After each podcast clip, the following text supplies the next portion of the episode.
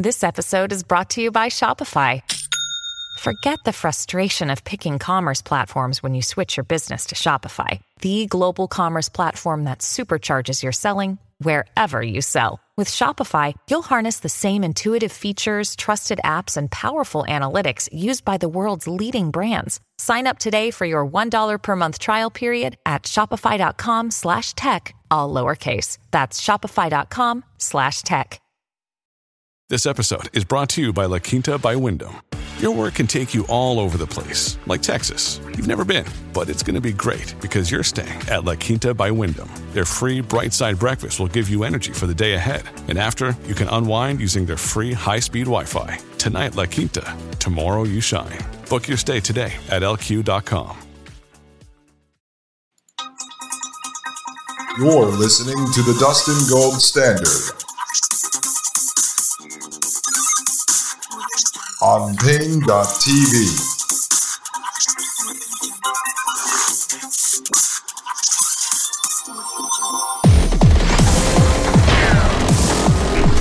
Ladies and gentlemen, I am Dustin Gold with the Dustin Gold Standard right here on Paine.tv slash gold, folks. That was my segment. My mom is crazy and gullible. As I believe many of your friends and family are as well, folks. All right, listen, over the break, I got to tell you, I was I didn't really have to go to the bathroom. I just say that sometimes because it's a nice uh, bridge to get to the break. But, folks, I just popped onto Amazon here just for the heck of it. And I looked up uh, cricket food. oh, folks, this is hilarious. They have uh, cricket bites, three pack of assorted flavored edible insects made in Portland, Oregon. They have Bud's whole roasted crickets yeah, you can get a quarter pound of those for $18. They've got the combo pack chapulines edible dehydrated grasshoppers. You can get those for $16.99, folks. The first ones, though, it's a three pack. It's eleven ninety five. That's the assorted flavor edible insects. And then they've got, uh, let's see here. They got more of these chapulines, edible dehydrated grasshoppers from Mexico. They've got Fluker's high calcium cricket diet. It's like a powder. There's Fluker's cricket quencher calcium fortified provides clean water and calcium to crickets and feeder insects. So that's actually to feed your crickets, I guess. So if you're going to raise crickets and then eat the crickets, but the other stuff was was human food, folks. Wow, this is so there's cricket food. So don't don't get confused. Don't buy the food for the crickets uh, and then eat it yourself. Make sure you actually get the crickets. All right, this one, I don't know. This is a natural dried crickets and appetizing mealworms. natural. I don't know if that's for people or that's for the animal. I don't know, folks. Go take a look at it yourself. Go take a look. But some of this stuff is actually for people to eat. So it's already out there. It's already out there. All right. What I want to show you quick, you might have seen this clip, but uh, Hopeless American sent this over to me and Maria Albanese, co host of the Thomas Paine podcast on Fridays. And this is our old buddy, Klaus Schwab. But the reason why I'm going to play this, folks, it's important because it fits into what we talked about in episode 69 and 70. I believe 69, I read you the story of Elon Musk, and I told you how they're framing Elon Musk up to be the president of the coming technocracy. And then yesterday, I explained to you what technocracy is and I started to give you some examples of how the technocracy is already here. It is being uh, put into place, backdoored through the so called private sector uh, by driving uh, blue collared workers, the service industry, creatives into a system controlled by the technologists. And now they are controlling you know the goods and services. And i will just say this uh, this is coming folks. It is coming. It's probably coming a lot faster than you think but what is ultimately going to happen is the grocery stores that you go to, and I'm not talking about farmers markets, like the big grocery stores that you go to, they are eventually going to be turned into uh, essentially Amazon hubs, warehouses. I don't know if they're going to completely uh, remove those brick and mortar stores and there'll be one giant central warehouse or in the bridge scenario these stores are going to be turned into warehouses but basically the idea of you going into a store shopping i believe is going to be over uh, probably within a couple of years everything's going to be turned into warehouses and everything will be delivered. So they'll actually control the goods behind lock and key. You'll be ordering them maybe in the metaverse, but essentially over e commerce using an app like Instacart.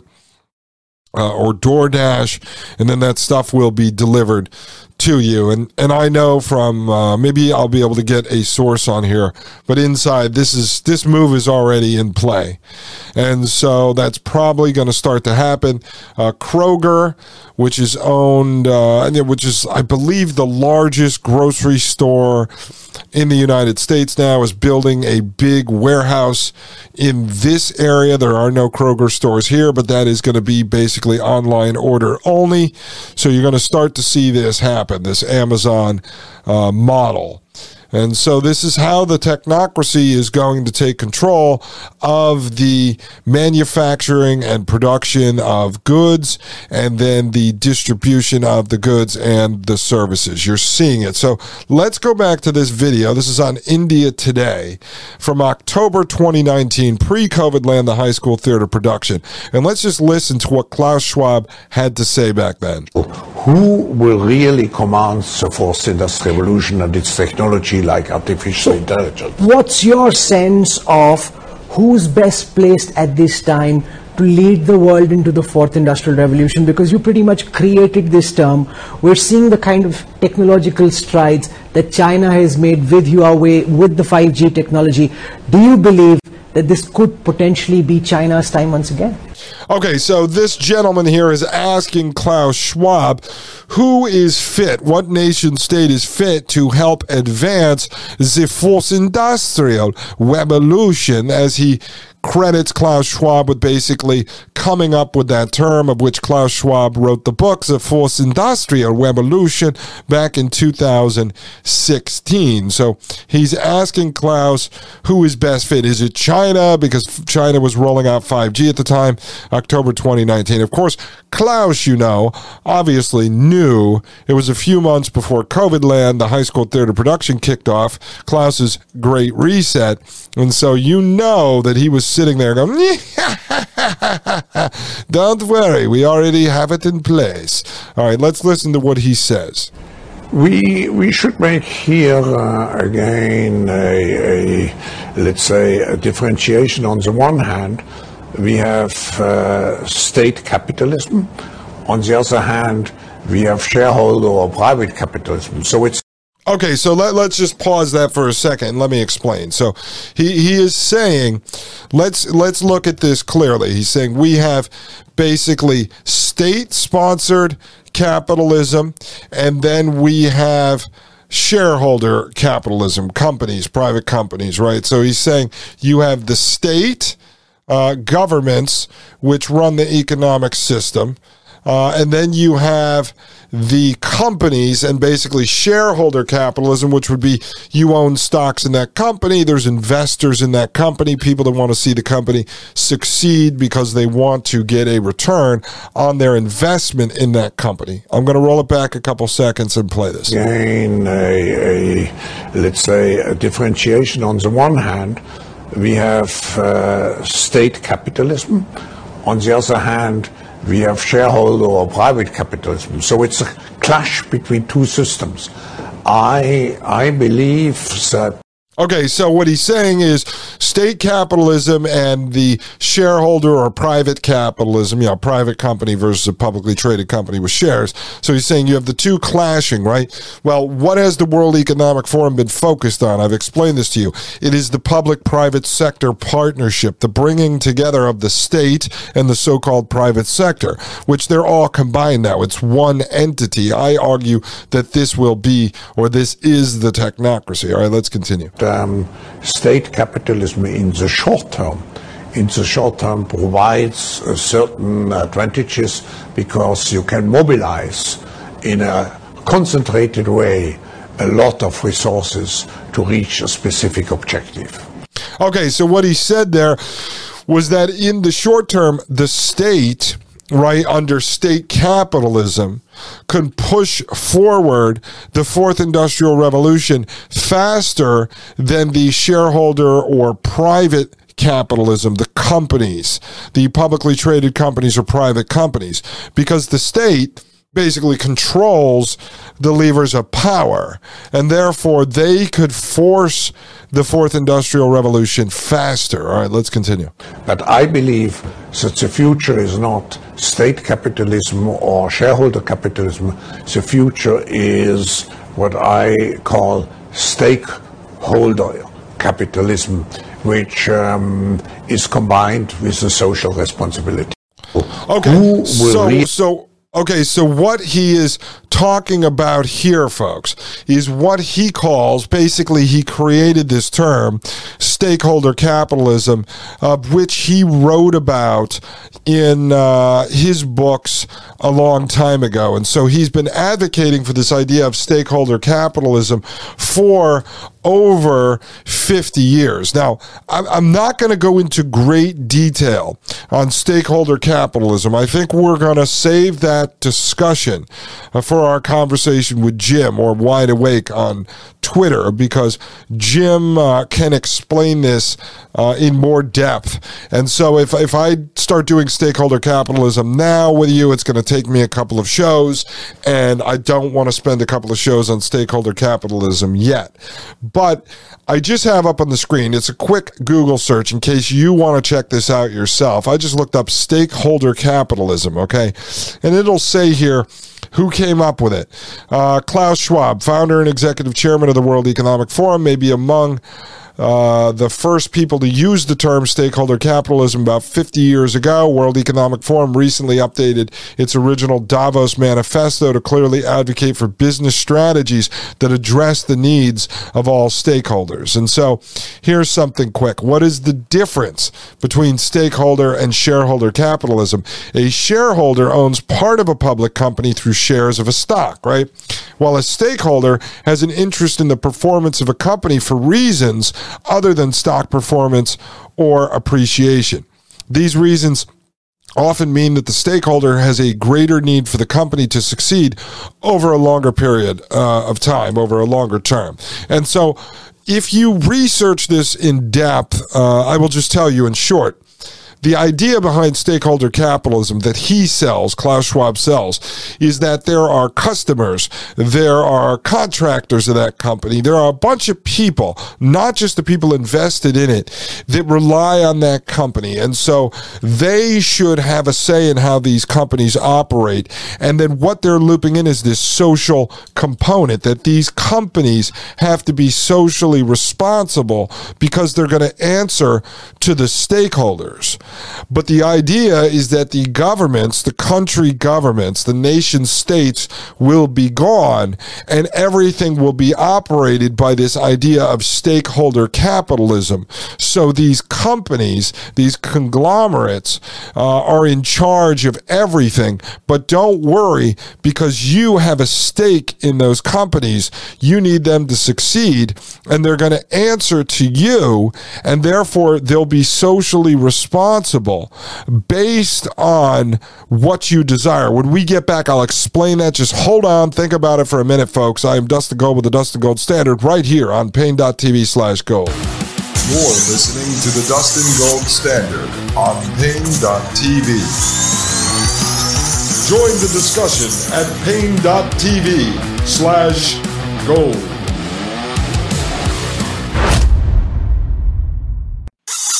You're listening to the Dustin Gold Standard on Paine.tv.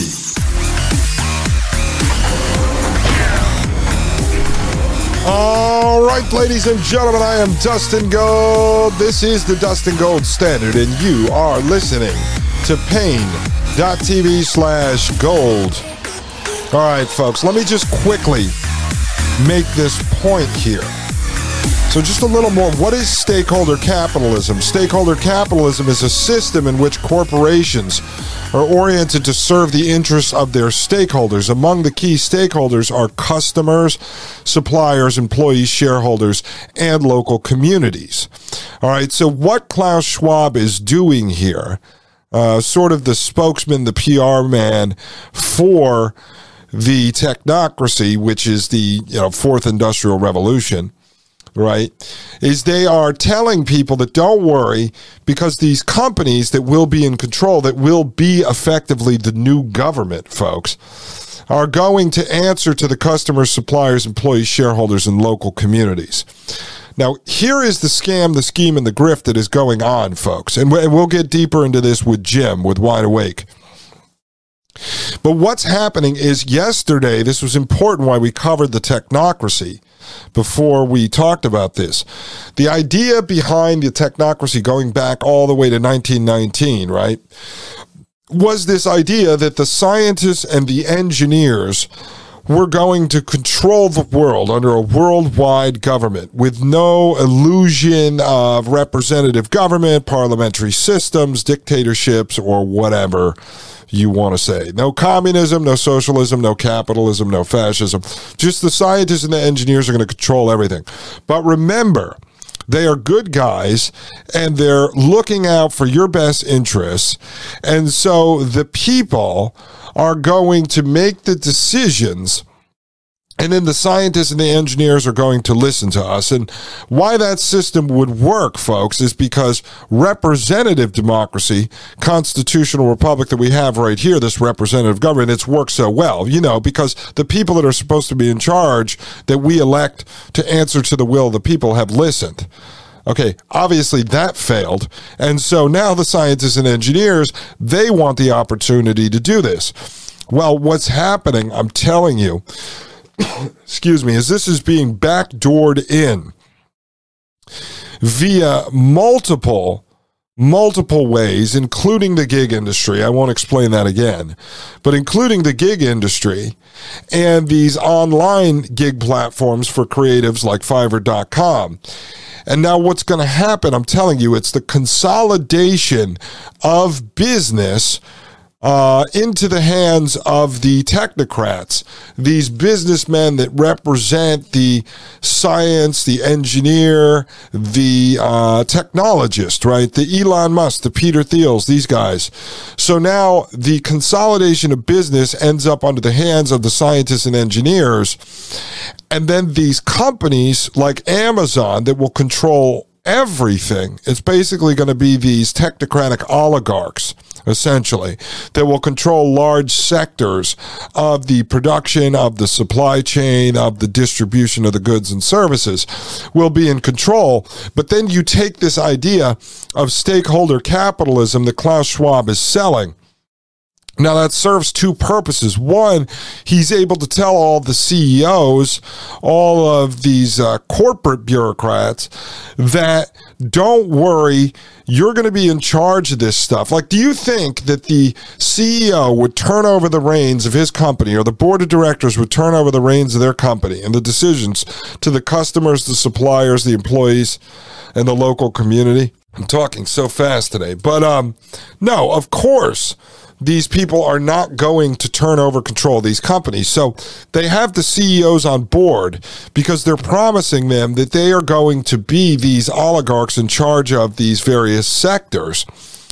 And then at the same time, they're taking the idea of the stakeholder capitalism and they're going to sell that to the public.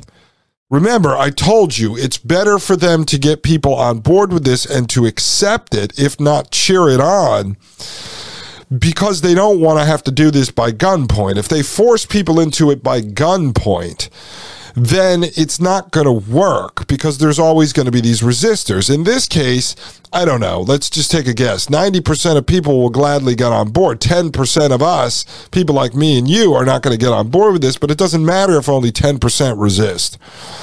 So they're going to talk the general public into this. They probably aren't going to use stakeholder capitalism. I mean, we'll have to watch the media and entertainment to see if they start injecting this, just like they're starting to inject the idea of crickets everywhere uh, or the metaverse everywhere. But they'll sell it to the public as some sort of equitable system in which you're going to be able to vote on certain things directly to the oligarchs that control the various systems, et cetera, et cetera. So you will be uh, scammed into it, schemed into it through propaganda. But what's going to happen is they'll eliminate the so called governments and it'll be replaced with a government of the actual scientists and engineers controlling these various sectors and supply chains. And that effectively will be the technocracy. So now you understand why World Economic Forum is in charge of creating the public private alliance, the public private partnership because they need the companies on board and they need the governments on board. So a lot of these politicians must be promised something. They're going to move into positions on boards of these companies. I don't know how all that's going to work yet, folks. But basically, they're going to turn over the reins of uh, power to the scientists and engineers, and it'll just be more publicly known that it is today, and they're going to do it through this stakeholder capitalist system which is basically the technocracy. And, and that's how it's going to work. And that is what is happening today. It's consolidation of the businesses right now under the hands of the technocrats. That's what we're seeing happen. Now, let me just show you something else that popped up here, folks. Okay. This is at CNBC.com. And it's great because this came out yesterday. I didn't see it until I was done recording the show, episode 70. And I had just gotten done talking about the technocracy, and part of the technocracy or quasi technocracy is that there are representative uh, politicians, you know, elected representatives, but the government hands over the reins of the major decisions in the engineering of society and the economy to the technocrats, right? That's part of the quasi technocracy. And so this is an article that had just come out on CNBC.com. It says how Google's former CEO Eric Schmidt helped write artificial intelligence laws in Washington without publicity disclosing investments or without publicly disclosing investments in artificial intelligence startups. And so I, I think I may have even mentioned Eric Schmidt being on the AI Council as an example when I was explaining technocracy and how our government is turning over major pieces of the government and managing a society to these technologists, these scientists, and engineers. So when this came up, I said, wow, this is pretty amazing that this landed in our lap. So it says right here five months after Schmidt was appointed to the National Security Commission on Artificial Intelligence, that was by Trump, by the way, he made a little notice private investment in an initial seed round of financing for a startup company called Beacon. It was the first of a handful of direct investments he would make in artificial intelligence startup companies during his tenure as chairman of the Artificial Intelligence Commission.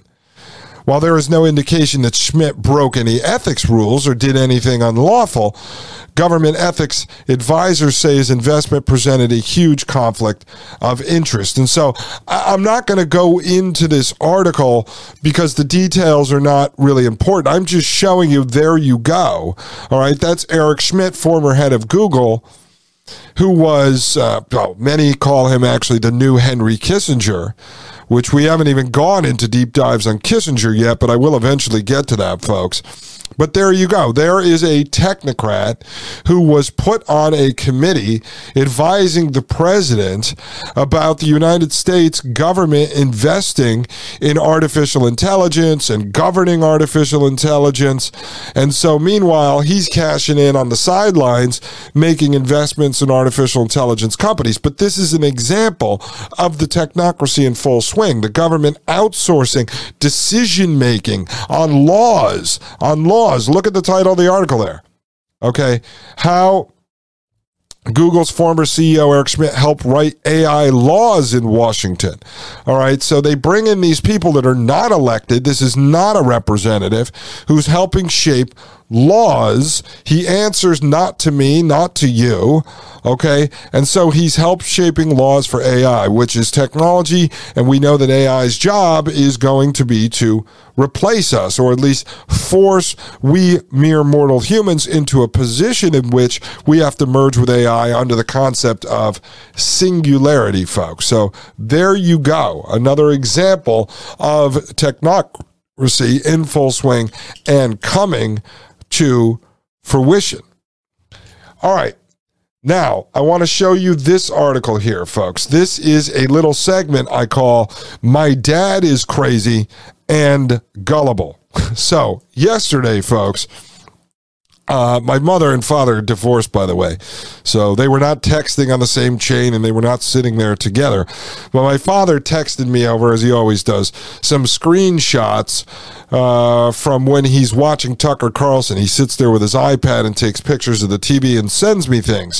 Stuff that I usually write back and say, wow, I told you that three years ago, but I guess it's not true until Tucker Carlson tells you.